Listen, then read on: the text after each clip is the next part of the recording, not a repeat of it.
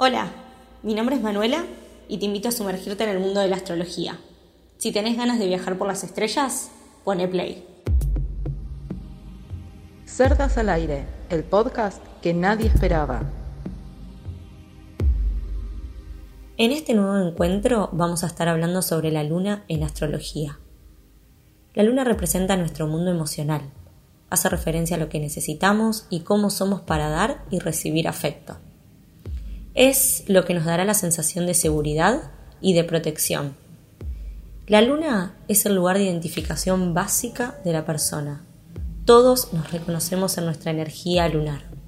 La luna va a hablar de cómo fui criado según el signo y la casa donde se encuentre. Y además nos brinda información acerca de cómo percibí a la figura materna, al vínculo que tuve con la persona que cumplió ese rol cuando fui chico.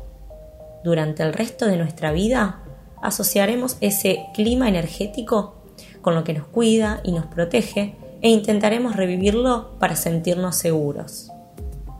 La luna va cambiando de signo zodiacal cada dos días y medio y recorre los 12 signos en 28 días. La luna es la regente del signo de cáncer, por lo cual para ella es la posición más cómoda. Por supuesto, siempre es bueno recordar, como fue mencionado anteriormente, que la luna, además de su función y de su signo, va a estar influenciada por la casa en la que se encuentre y los aspectos que ésta reciba. Sin embargo, en términos generales, podemos hablar de las lunas en general.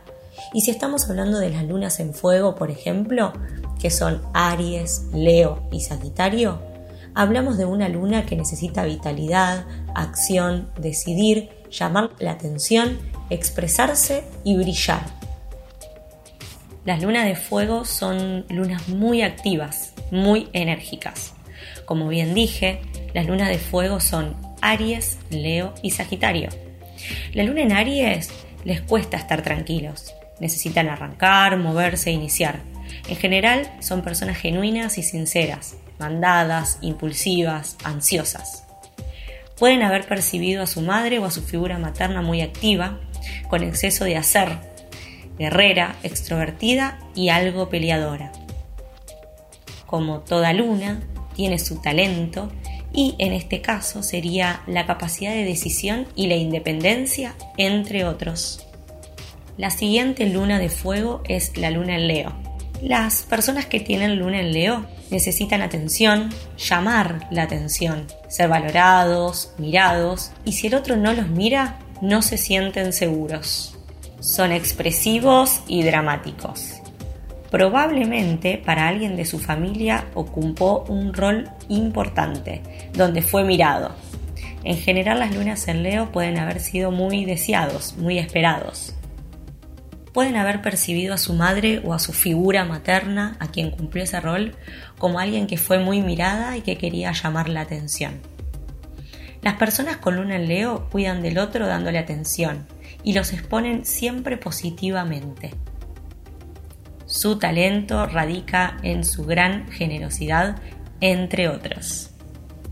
La siguiente luna y última de fuego es la luna en Sagitario, en donde esta luna nos va a hablar que necesita encontrar un sentido, viajar, valoran la alegría.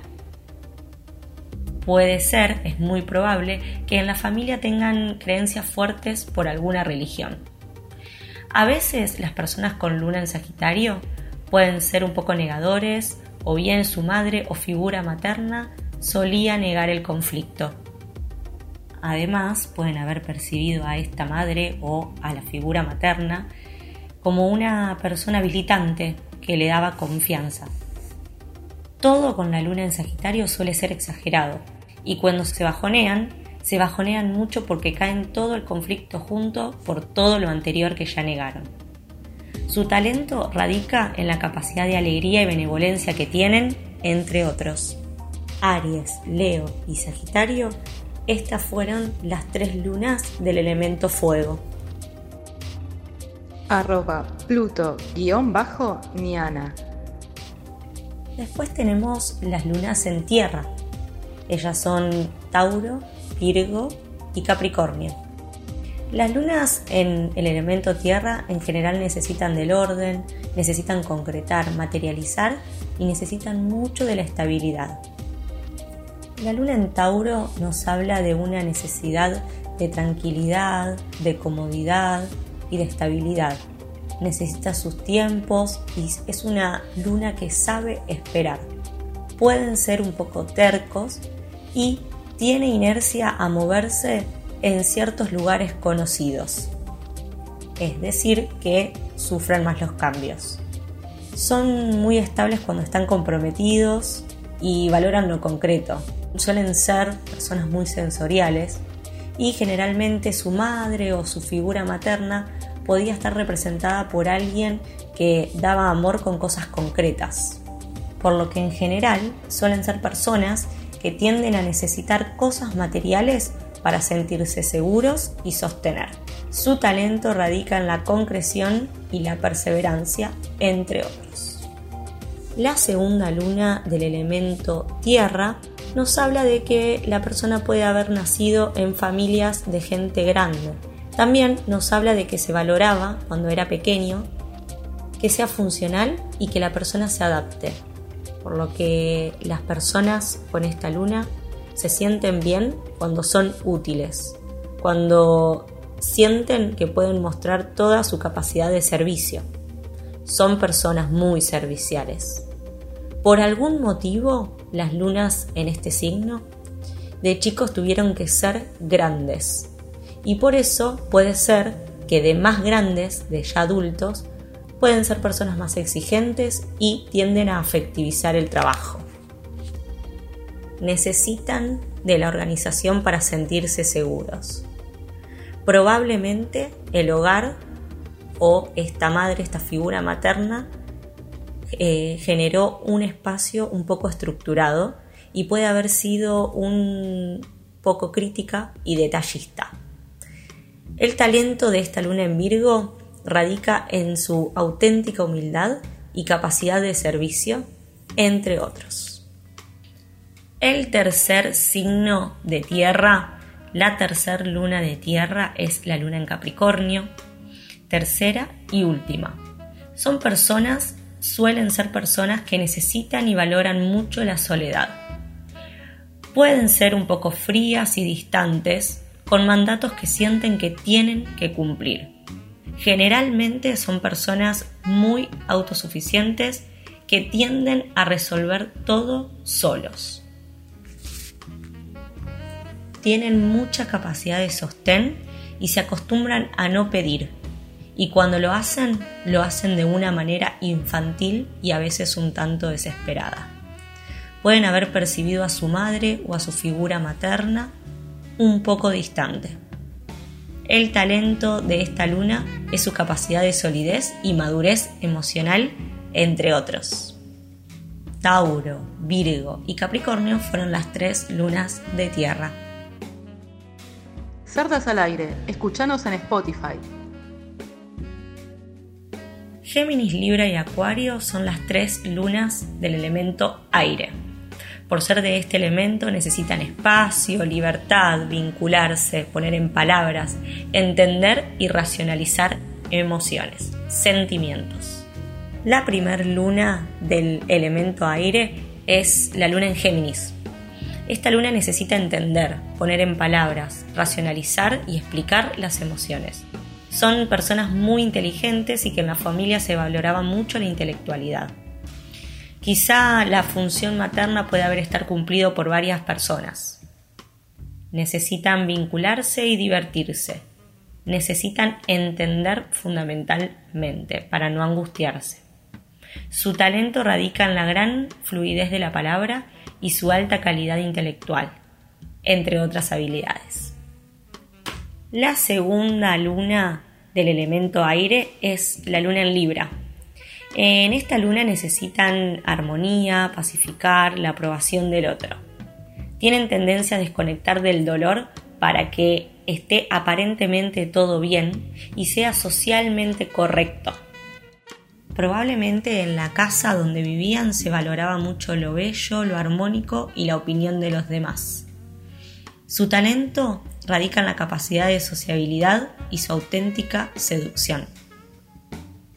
La tercera y última luna del elemento aire es la luna en Acuario. Estas personas necesitan libertad y desconexión, que no lo ahoguen. Probablemente en el plano afectivo, desde la figura materna, había cierta irrupción en el mundo emocional, en lo afectivo. Quizá era una madre creativa y al mismo tiempo que se iba y desconectaba. Suelen ser personas que se adaptan a los distintos y les cuesta mucho conectarse emocionalmente. Tienen mucha capacidad de adaptarse y quieren dando libertad, porque ellos también la necesitan. Su talento radica en la capacidad de tomar distancia y no fusionarse con el dolor ajeno. Plutoniana. Pluto, guion bajo, Niana. Por último, tenemos a las lunas en el elemento agua. Cáncer, Escorpio y Piscis. Estos tres signos necesitan cariño, afecto y contacto con la familia, contacto emocional. La primer luna del elemento agua está representada por la luna en cáncer. Suelen ser personas protectoras y amorosas. Pueden ser un poco temerosas, tímidas y tender a quedarse en lo conocido pueden haber percibido a su madre o a su figura materna como una persona amorosa. Necesitan estar seguros y tranquilos. Son muy sensibles y pueden tener dificultad para explorar cosas nuevas. Su talento es la gran capacidad del contacto emocional que tienen y la comprensión profunda con la necesidad del otro, entre otras características. Recordemos que la luna es la regente de este signo. La siguiente luna en el elemento agua es la luna en escorpio. Nos puede hablar de una familia intensa. Puede haber habido secretos o cosas que se ocultaban. Quizá también la presencia de bastante conflicto en la casa. Son personas que necesitan de la intensidad y son comprometidos y no le tienen miedo al conflicto. Su talento es su especial magnetismo y su capacidad de profundidad. Tercer y última luna del elemento agua es la luna en Pisces. Esta luna nos puede hablar de la presencia de una madre o la figura materna un poco diluida o poco clara. O bien puede haber habido muchas madres o abuelas presentes en la crianza. Son personas que tienen máxima sensibilidad y ternura, pero que cuesta organizarla y poner límites. Suelen ser personas muy soñadoras. Su talento radica en su enorme intuición. Este fue el recorrido de la función lunar en astrología por los 12 signos del zodíaco. Cerdas al aire, el podcast.